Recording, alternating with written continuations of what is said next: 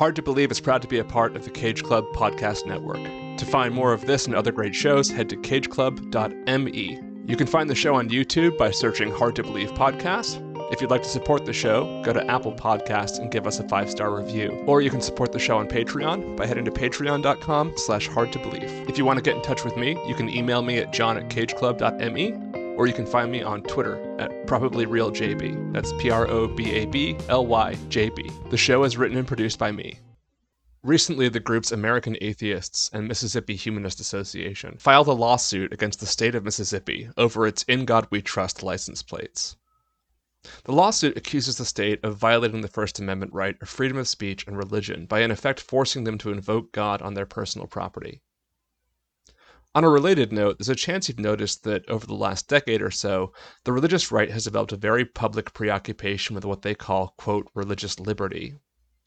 But keep in mind, these are not the same causes. The champions of so called religious liberty do not side with plaintiffs in the Mississippi case.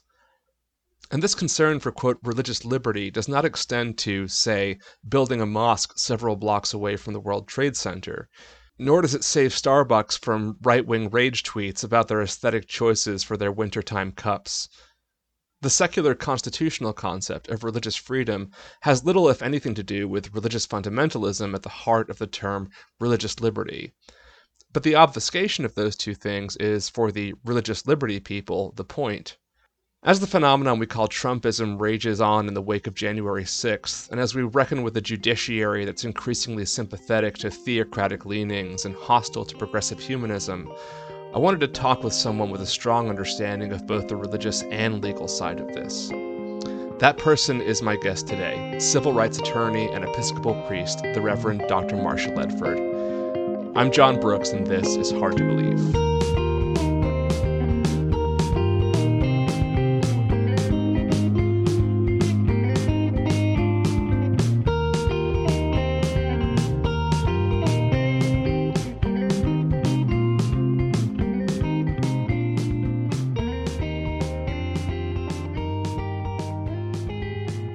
Marsha, welcome to Hard to Believe. It is great to have you. Well, thank you. It's a delight to be here, John. I've been looking forward to this one. You are a person with a lot of different titles uh, and with a very interesting biography to go along with those titles. Would you like to give the quick sort of elevator pitch version of your uh, your biography? Sure. I, for most of my working life, have been a civil rights attorney. But as a teenager, I sensed a call to ordained ministry, but I wasn't seeing women at the pulpit and the altar. So I sort of tried to ignore the call, which uh, the Holy Spirit was not too uh, pleased with or cooperative, and kept poking at me. And so in my late 40s, I decided to go to seminary. Uh, and now I am a, an Episcopal priest and I went back to get my Doctor of Ministry after that, after my Master of Divinity, because I became appalled at what I saw in the course of my Latino ministry and what we are doing to families uh, to, that tears them apart. Our Immigration Act is draconian and needs to be fully overhauled. And so I went and studied political theology. And so now I'm providing resources and equipping progressive Christians with tools to get out there and be more vocal in the public square so that we can achieve greater social justice. You use the term political theology, um, a term that I suspect not a huge number of people are um, immediately familiar with. Can you just briefly explain, like, what makes political theology political theology? Political theology can be thought of as faith-based advocacy. When we speak publicly with respect to our faith and what we believe is right and wrong, and advocate using that as our foundation to call for greater justice in society. Uh, lawyers love prongs, like uh, prongs of a test to see if if the test is satisfied. And so there are three prongs to political theology uh, in the context that I'm using it, and one is to speak faithfully, Uh, the second one is in public. And the third one is to as large or broad an audience as possible. So we are right now, as we're recording this, um, just on the uh, a few days away from from July Fourth, um, which is a holiday that I um, always have very conflicted feelings about, and. Um, uh, this this year especially, um, you know, uh, flag waving and, and jingoism uh, in the context of a post January 6th world is, um, I think, even more sort of morally complicated um, for a lot of us uh, than, than, maybe it, it once was. Um, but one of the things that the events of the last few months and, and sort of the um, the, the Trump era has gotten me increasingly kind of concerned and, and things that I've been thinking about more and more um, is the sort of weaponization of this idea of religious liberty um, and, and, using the notion of religious liberty as a, um, a code for, um, you know, oppressing people's identities, right?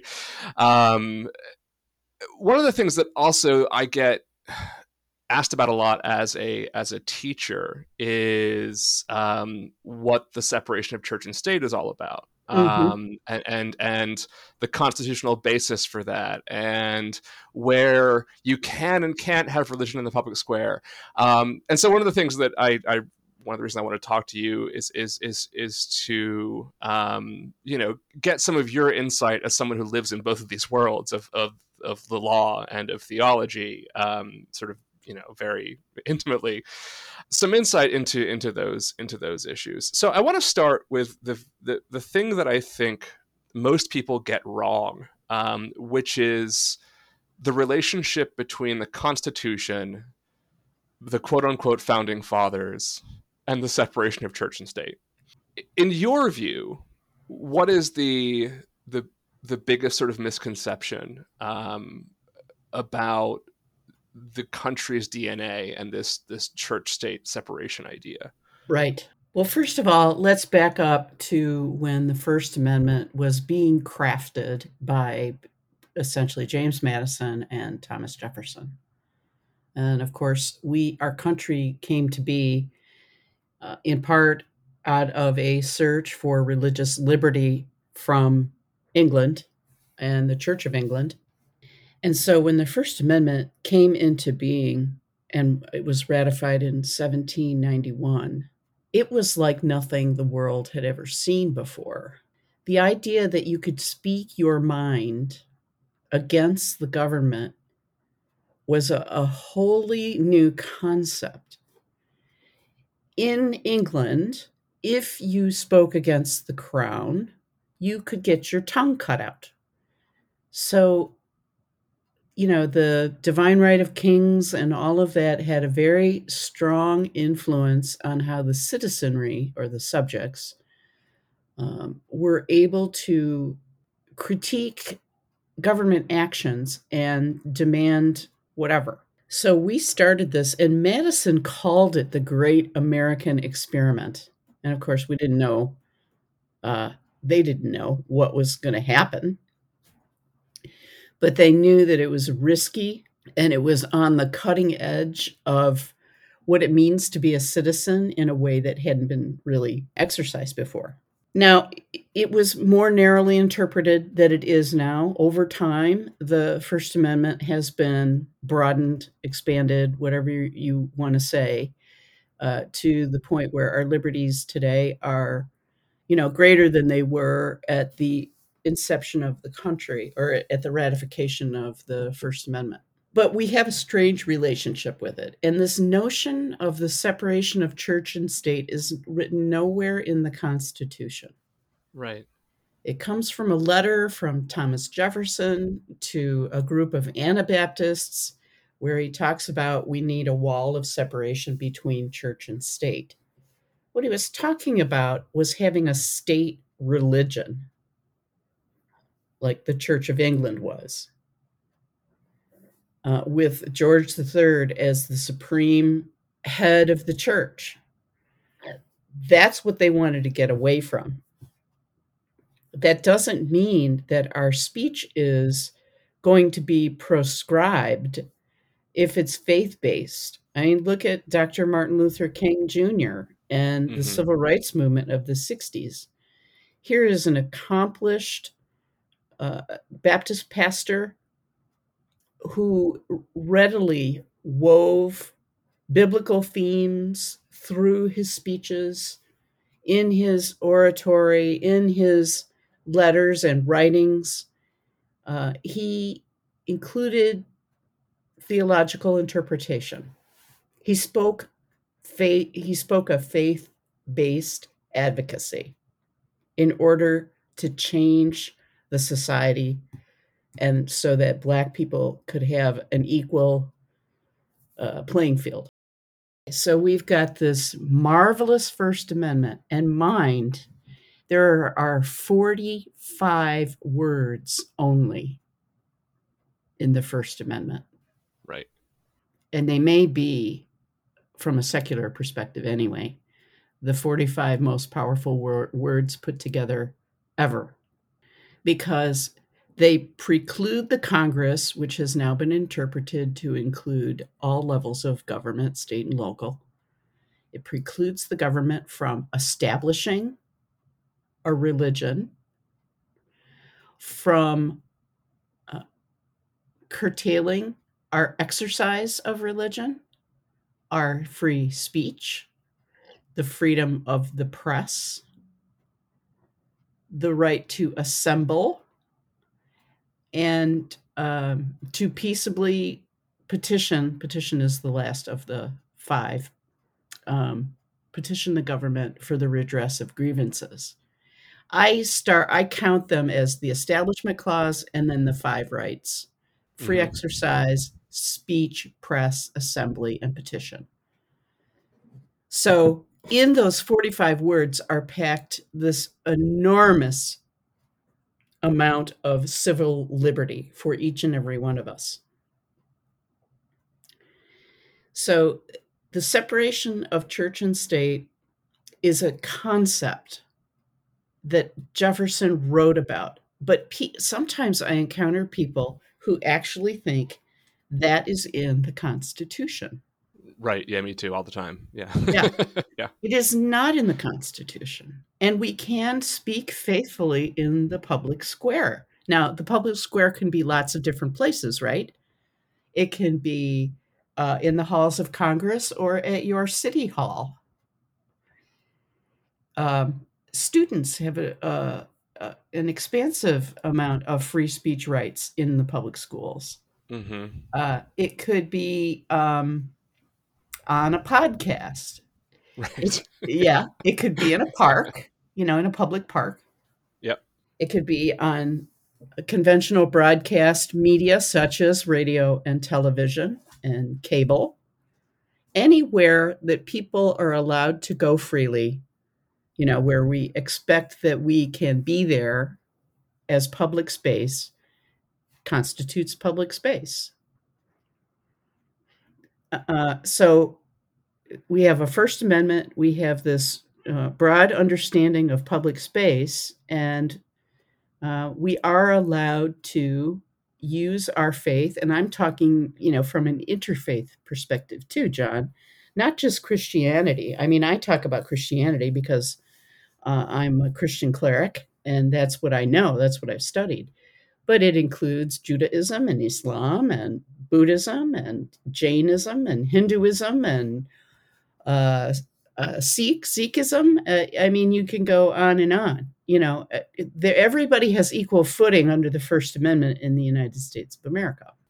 One of the things that I often use as an example when trying to explain this to high school students is, and also one of the things that I think is a useful way of sort of looking at the way that the um, the far right often tries to sort of rig this game Mhm, um, is the issue of prayer in school. mhm, right? So the right likes to say that um, you know prayer in school is somehow illegal.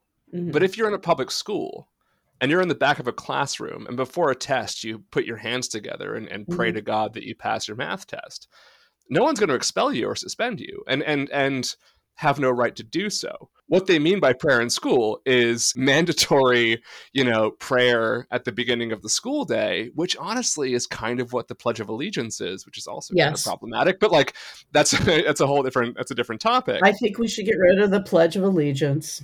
I agree. Yeah. Okay. I think pledging to a flag is weird. I do too.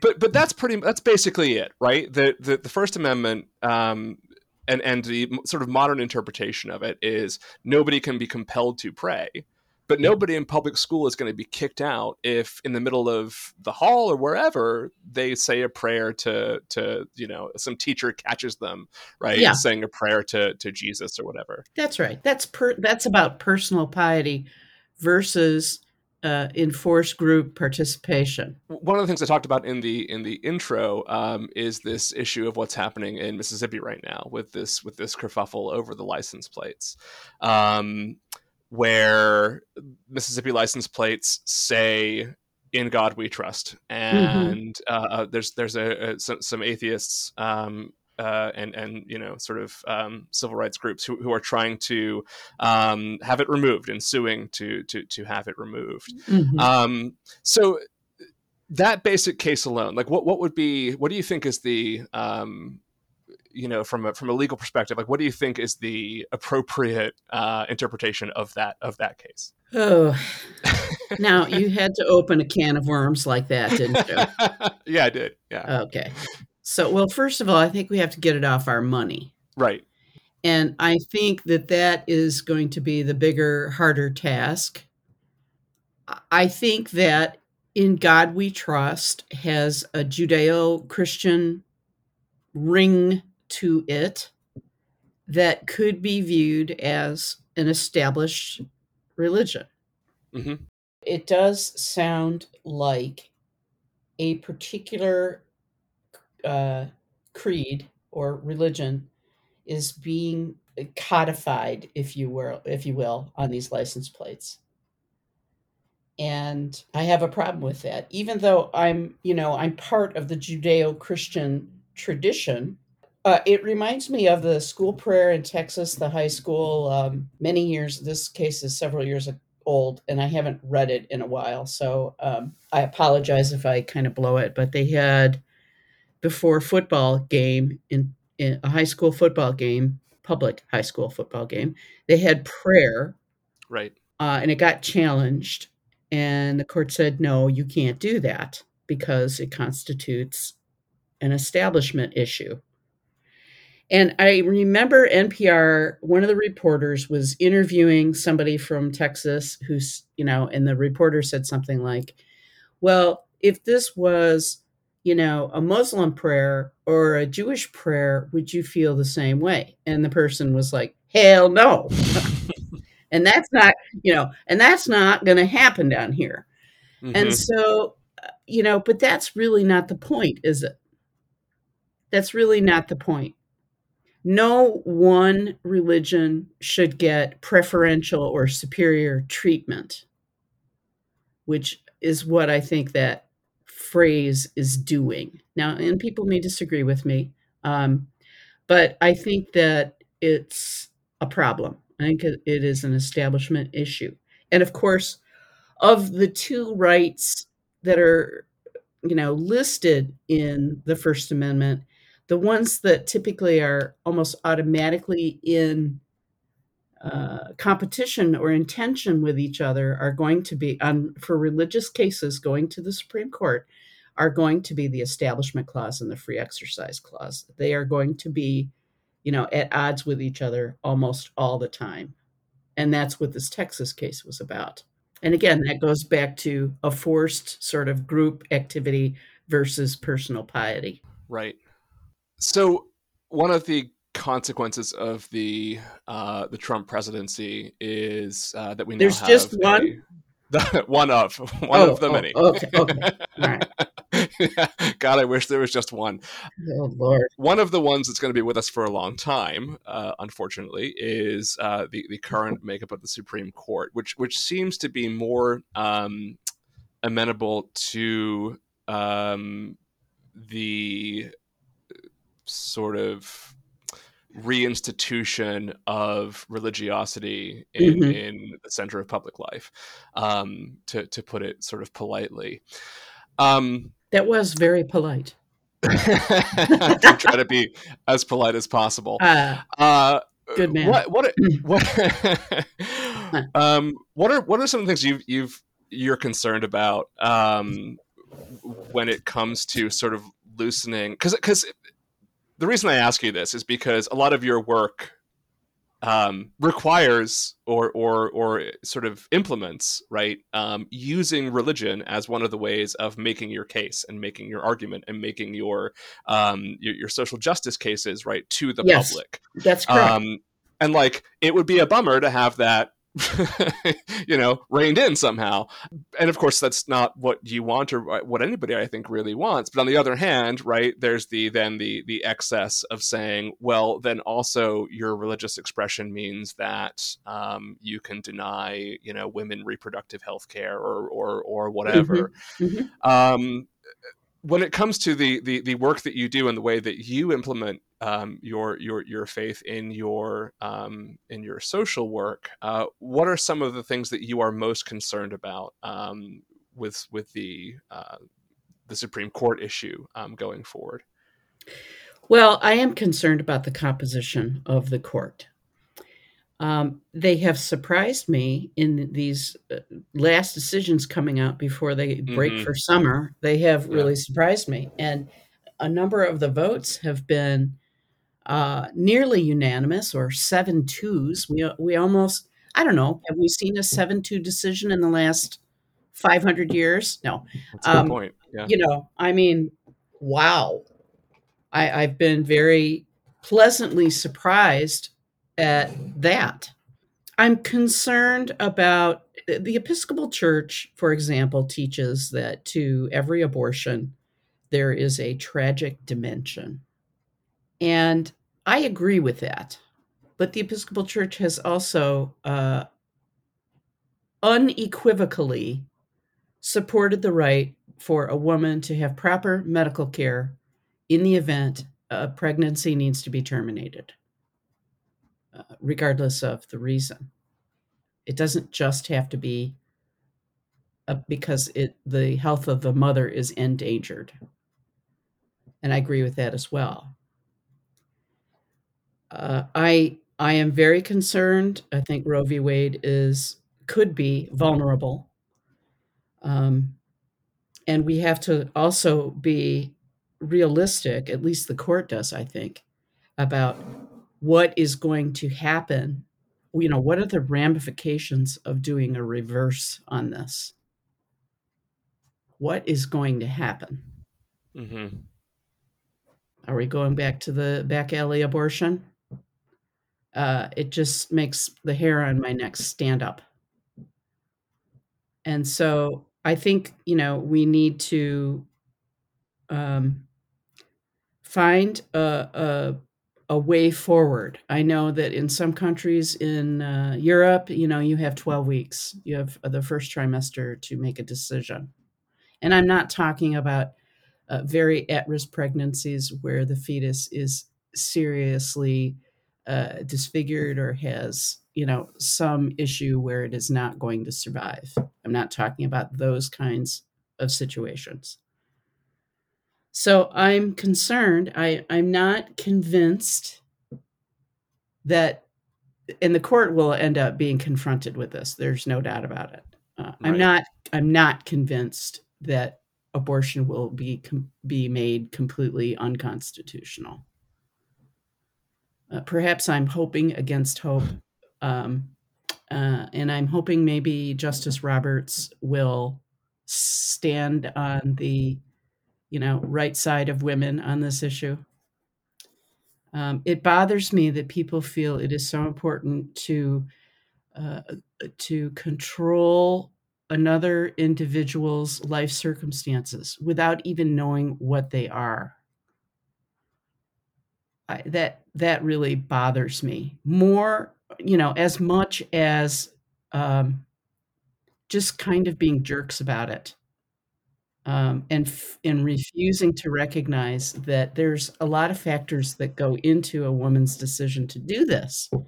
I think most women don't do this haphazardly. And you can judge a society by the kind of freedom that a woman has in it. And so, is that where we really want to go? Um, I'd like to uh, step back a little bit to, you know, as the country was being founded, uh, our our philosophy, our ideology of this country was heavily influenced by Locke and John Locke and some others.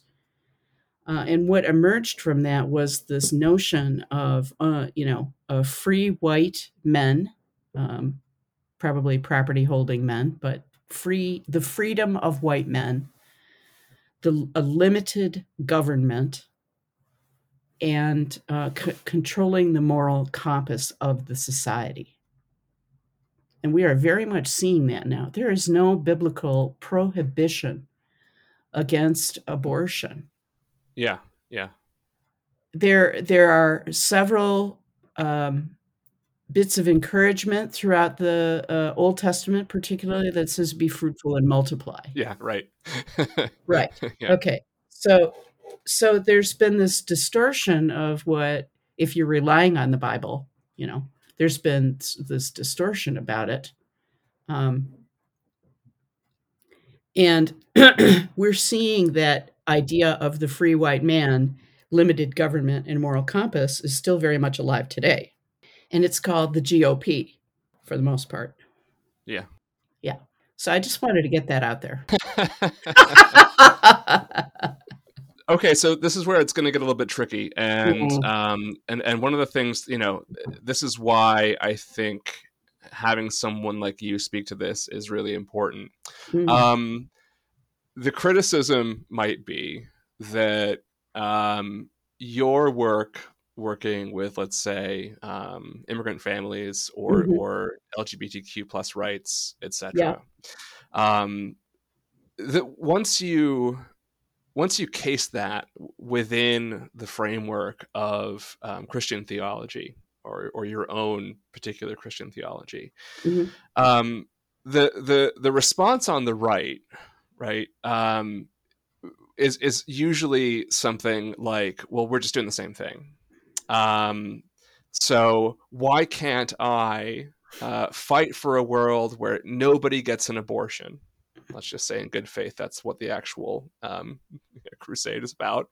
Mhm. Uh, but to say I'm I'm basing on my faith um, this this this notion of or, or this uh, this moral decision that I've made one way or another, right? So so I've decided that this thing is immoral, and I'm going to fight to stop it from happening and Mhm. use my faith to stop that. So I hear a lot of that same language, Yeah. that same idea, right, coming from from the the the the, the Christian left Mhm. in in the especially in the you know uh, the, the child separation policy and all that sort of thing Mhm. um, explain why one is okay because I emotionally agree with you that it is, or emotionally agree that it is, right? And one is not. Um, where is that? Where is the line between those two things? All right, let's go back to the First Amendment.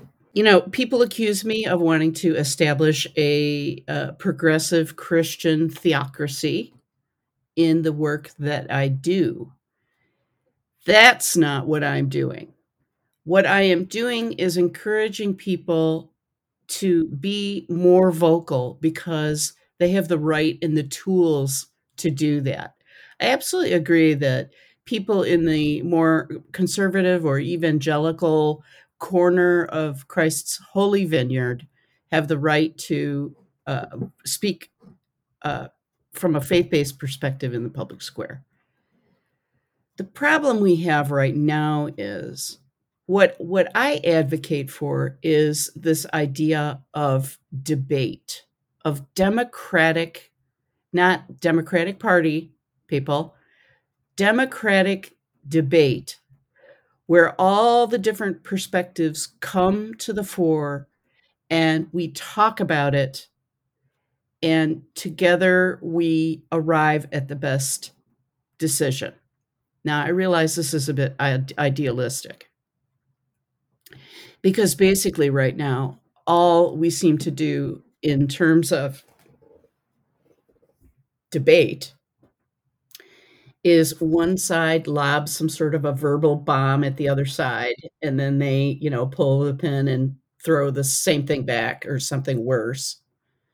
And we just devolve into this you know bunch of name calling and uh, it's just it's really sad so what i want what i am encouraging is that all the different voices whether they're faith-based or not faith-based come together to talk about the issues to depoliticize what's going on and really look at the facts and the issues so that we can arrive at the best possible policy and laws.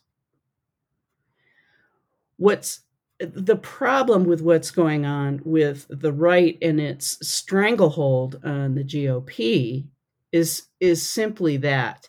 Uh, you know, one of our parties has basically been hijacked by this very powerful uh, lobby or uh, group of vote, you know, this voting constituency of uh, conservative Christians. They have banded together very effectively, and they are, uh, you know, giving marching orders to their elected officials. Sometimes I think uh, the GOP, particularly, is, you know, acting perhaps even in contravention of what their constituency constituency is telling them. But mm-hmm. yeah. um, there's a this is much more of a systemic kind of situation, and it's being led almost exclusively by straight white men. Um, it is, uh, you know, a rather blatant attempt to dictate what is moral and what isn't. And deftly, very deftly, the religious light right often does not bring the Bible into it. And they just talk about abortion like there is is no possible way that that could be allowed. Because they've just deemed it they've stamped it immoral and mm-hmm. that's it. And they have the right to do that and they have the right to control it and that's what they're going to do. Part of that is you know to um, uh, keep pa- patriarchy in power and in place um, it's this is about you know it's very simple. It's about controlling women's bodies without taking any responsibility for when a pregnancy occurs. So those and some people may say well that's growing a hair to split it but i do think that there's a very big difference because part of what's going out is all uh, many voices are being drowned out by this one giant screaming yelling voice mm-hmm. and we're not looking at other perspectives and we're certainly not looking at other potential resolutions to these very important and complex issues I guess one of the things that I have a hard time sort of arguing against sometimes, um, even if I even want to, is um, a lot of my my you know lefty friends will say, "Well, look, why do you need like what's the point of having um, or invoking uh, religion or, or, Christianity at all here? Because um, in some cases, it it only sort of weakens your your your point, right? Like you can make a moral argument of um, you know there's there's a there's a basis for like being thinking abortion's kind of a bummer, but like not wanting people to restrict people's access to it, um, mm-hmm. or or to to make that often difficult choice um, on the one hand, and then say and ripping children away from their families at the border and turning them into orphans uh, for the sake of cruelty, right? You you you don't if you take religion out of it, you can just say one. There's a very clear moral argument to be made here. You, you don't need to you know, sort of say my Christianity says this and your Christianity says this or whatever. Right. Um, mm-hmm. And so a lot of a lot of people say like, you know, go back to to slavery. Uh, slavery was both justified by Christianity and so was yes. the abolitionist movement, right? Yes. Um, mm-hmm. So, so what is the advantage of having some sort of a um, religious or or spiritual grounding to these these moral principles and sure. um, and and to sort of organizing around social justice um, with Christianity at the core, instead of just saying, "Look, one of these things is clearly more egregiously immoral than the other and i'm just going to stick with that i don't need a bible to tell me mm-hmm. that that this is wrong um, and and and worth fighting for. So basically you're putting forth a humanistic argument. Yeah. It's a good argument. And i think we need the humanist voice. We need all the voices. We need all the different kinds of voices to come to the public square to have proper conversations about what is going on and how we deal with it. So you're right. I don't necessarily have to invoke the gospel of Jesus Christ to necessarily say, stop putting children in cages and separating them, perhaps irrevocably, from their parents. You idiots. so you're right. But I think that our, because the free expression of religion is so highly valued in this country, along with the other rights of the First Amendment speech, you know, free exercise, the press, the uh, peaceful assembly and the petition of the government because we are equipped with these uh, enviable rights by people around the world, we should exercise them. All the voices need to come forth because uh, John Stuart Mill said, you know, um, uh, open to, in open debate will you arrive at the truth when we have as many people participating as possible, we get ideas, we learn from each other, and we we hopefully find a way to the the best solution at the time. That doesn't mean we don't have to come back or continue the conversations and listen to the victims, listen to the people who have been affected by the status quo. And that's the difference that I see is yes, you can take a humanist perspective and just say, you know, there is a north, there's a north star, there's a, you know, uh, uh, there everybody has a understands what north is on on the compass, or most of us do. Uh, do we have to find that through religion? Some of us don't. Uh, I increasingly more of us don't. Mm-hmm. But that doesn't mean that we don't, people of faith don't have something of value to add to the mix, you know, assuming it's a sincerely held religious belief. Now, I'm an Episcopal priest, so, you know, I'm, I'm going to own that bias, but I still think that uh, it's important to hear from, you know, my Buddhist brothers and sisters and uh, all across the globe, all across that perspective, that religious perspective, and outside of the religious perspective. I want to know what other people think, and maybe we together we can figure it out. One of the things that the religious left has been very lousy at doing is uh, organizing. it's the one I thing. Mean, it's, again one of the things uh, and that's of course true of the american left in general but mm-hmm. um, in contrast to that of course is the profound ability of the right to organize and to find yeah. um, you know wedge issues i mean abortion being the one that is uh, the most obvious right uh, an issue that protestants didn't care couldn't care less about until several you know a couple decades ago when they mm-hmm. realized they could leverage the catholics with it and right they got worried about the patriarchy. well, that too. yeah. yeah. But you know, I, I, look at the way like I'm I've I've I've studied Jerry Falwell a lot and oh dear. Um, yeah, Which I know. One? Not like not for fun. Uh, the the okay. original, like the, oh, okay. the, the, the competent one. Yeah.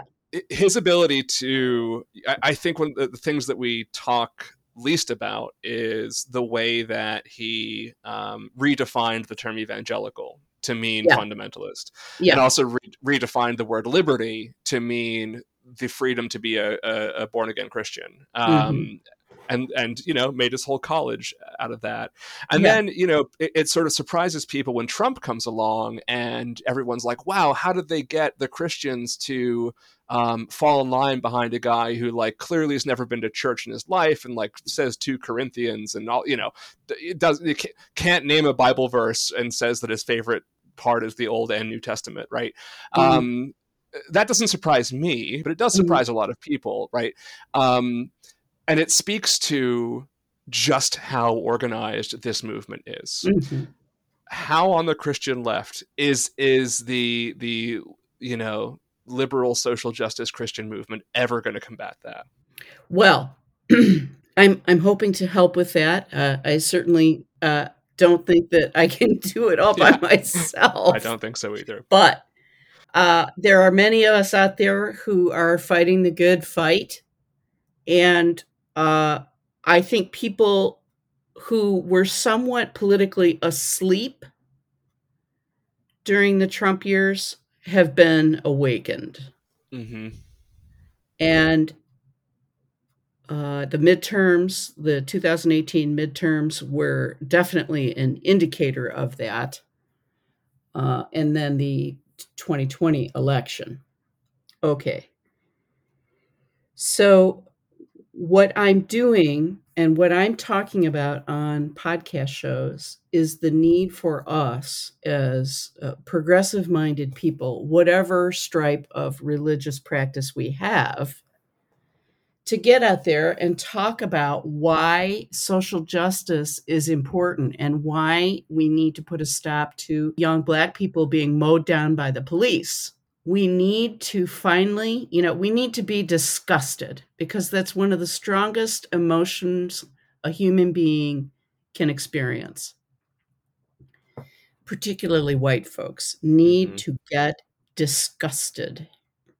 And we do need to be more organized. I completely agree with your assessment.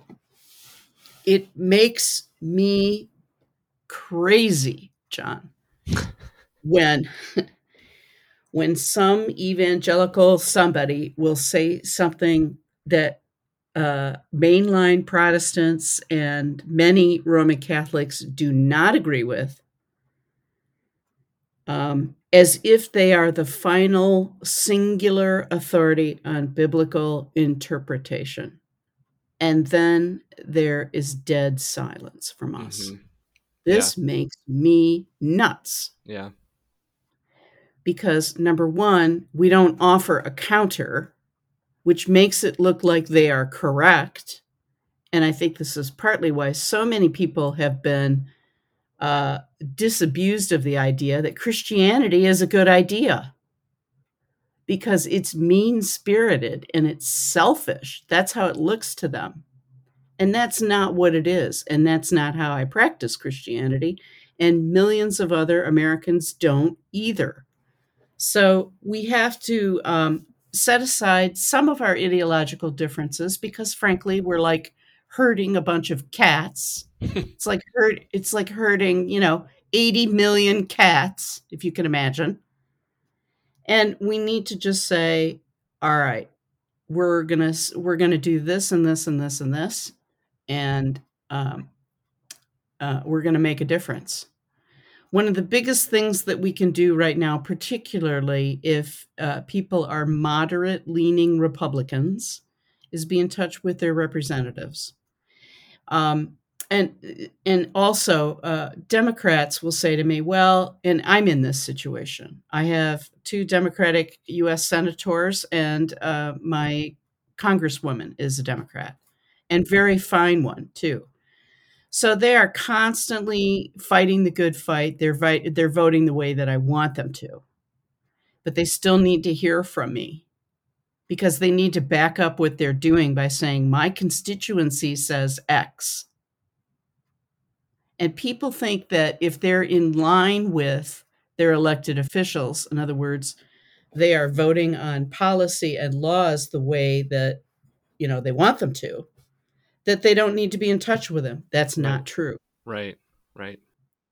And they need to keep statistics on who's for and against what they're doing. They need to know this stuff. It's critical for them in terms if they're really listening to their constituency, it's critical for them to do a good job.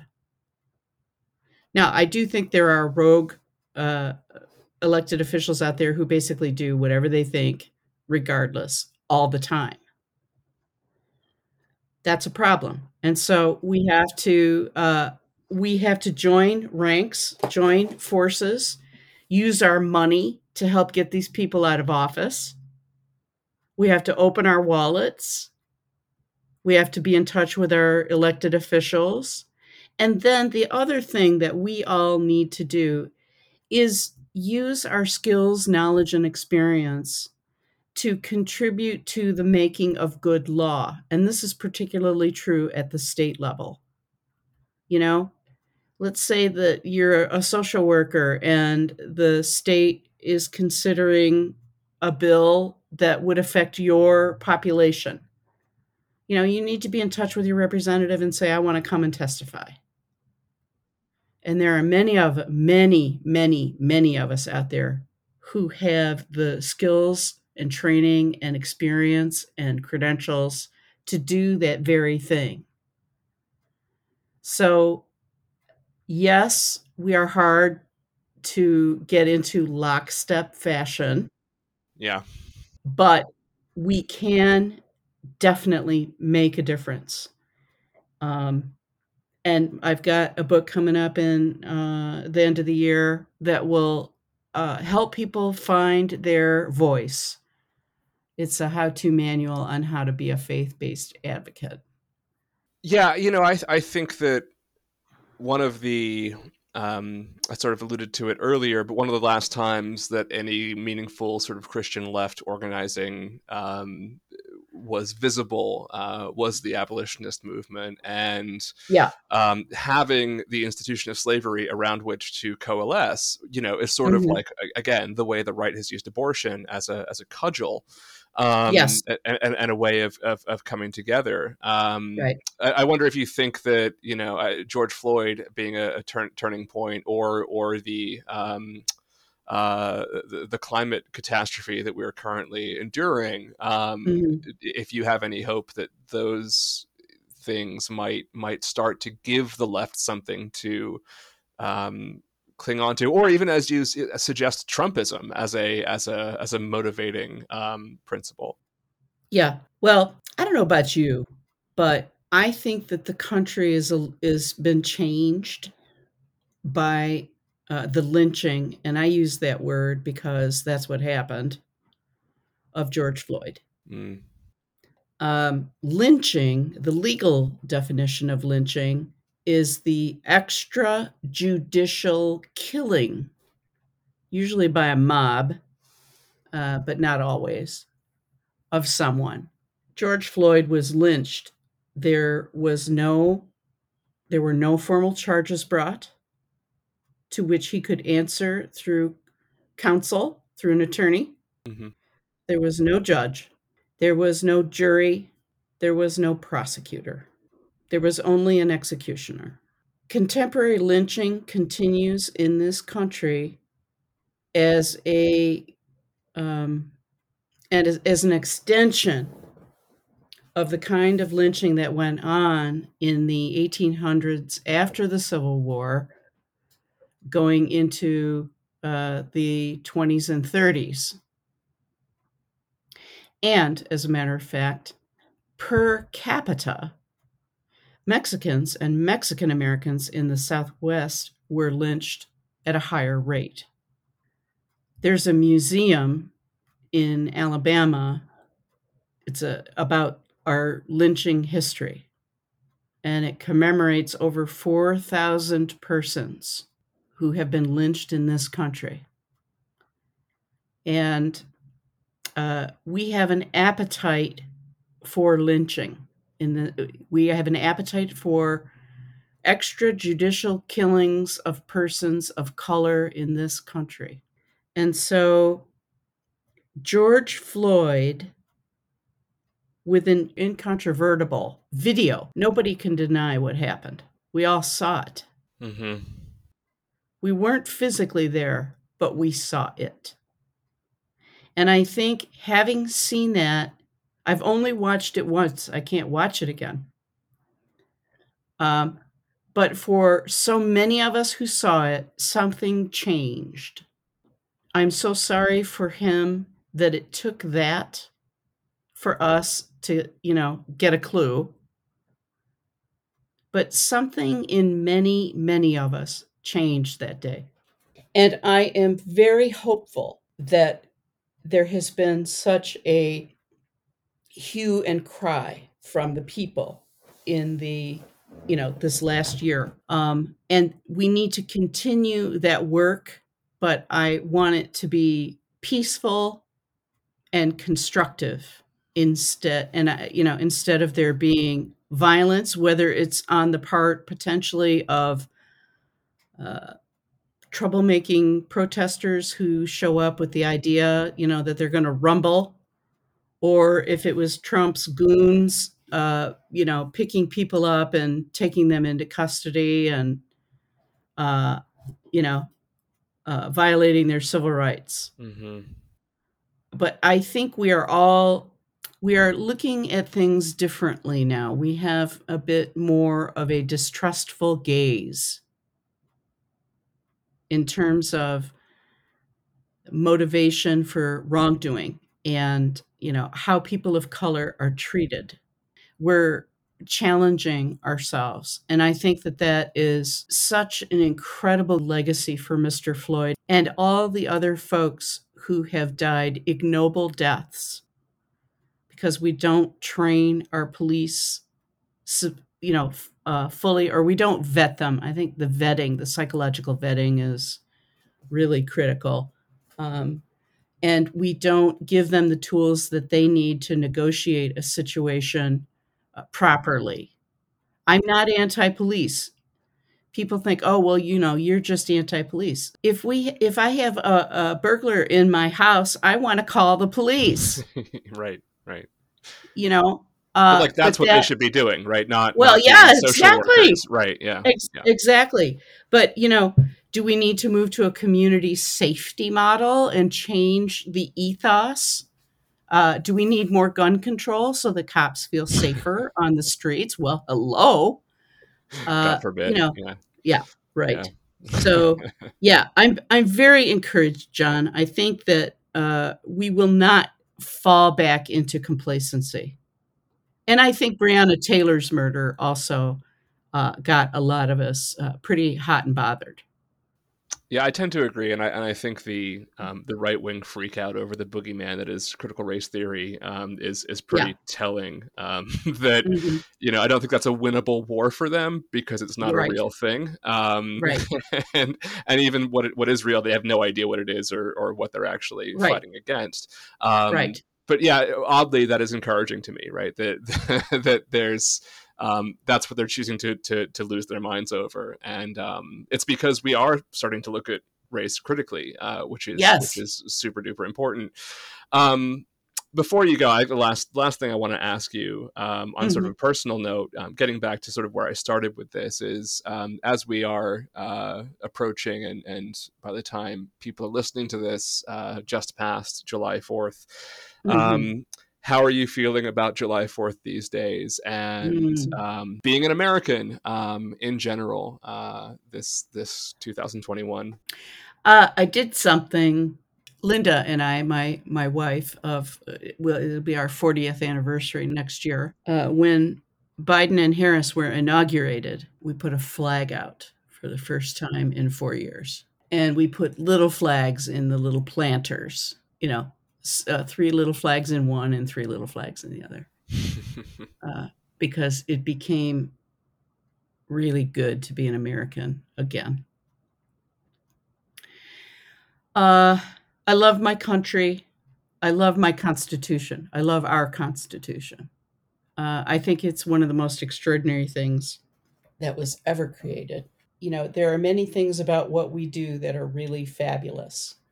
So I don't ever want to sound ungrateful for the freedoms that I have and the opportunities and whatnot. Um, we have a lot of work to do. And I think it's fine to celebrate the birth of our country, but we also have to remember always that whoever lives here acquired their rights in layers starting from this Lockean view of the free, white, straight male. Mm-hmm. Um, and moving, you know, through the, the centuries as people, uh, as emancipation occurred and as women's suffrage occurred and as the civil rights acts were passed, passed uh, and the Voting Rights Act the year after and LGBTQ suffrage and the Obergefell decision that allowed Linda and I to marry after 32 years. We, we have to remember that not everybody has always been free. Not everybody has always had a, you know, a level playing field. And it's our work as Americans to participate in the achievement where everybody has the same opportunity. And so those are the things that I think about on Independence Day. And I think we can do it.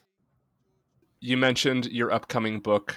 Uh, before I let you go, is there anything else that you would like to point people towards? Well, sure. Um, to get more information, I'm about to start putting some courses up on my website if you're interested in, you know, learning how to be a faith-based advocate and and how to approach it and it's designed for people at varying levels. I've had some introverts say, hey, you know, I don't want to get out there on the front line and be at a protest or, you know, whatever. and I'm like, well, fine. You know, we need uh, graphic designers to create materials for us to pass out and advertise our events. And we need speechwriters and we need, uh, you know, all, we need all manner of persons and the analogy to that, you asked why, you know, faith is important. And so eye'll close with this and say that, you know, St. Paul, in some of his most beautiful writings, said, For we are all one body in Christ. And if we were all I, where would the hearing be? We all have something to give, we all have something to contribute to the movement. And so um, you can learn more about all of this at political politicaltheologymatters.com, politicaltheologymatters.com. And uh, you can email me at Marsha at politicaltheologymatters.com. Great. Uh, well, Marsha, uh, it's been really wonderful talking to you. Thanks so much. My pleasure, John.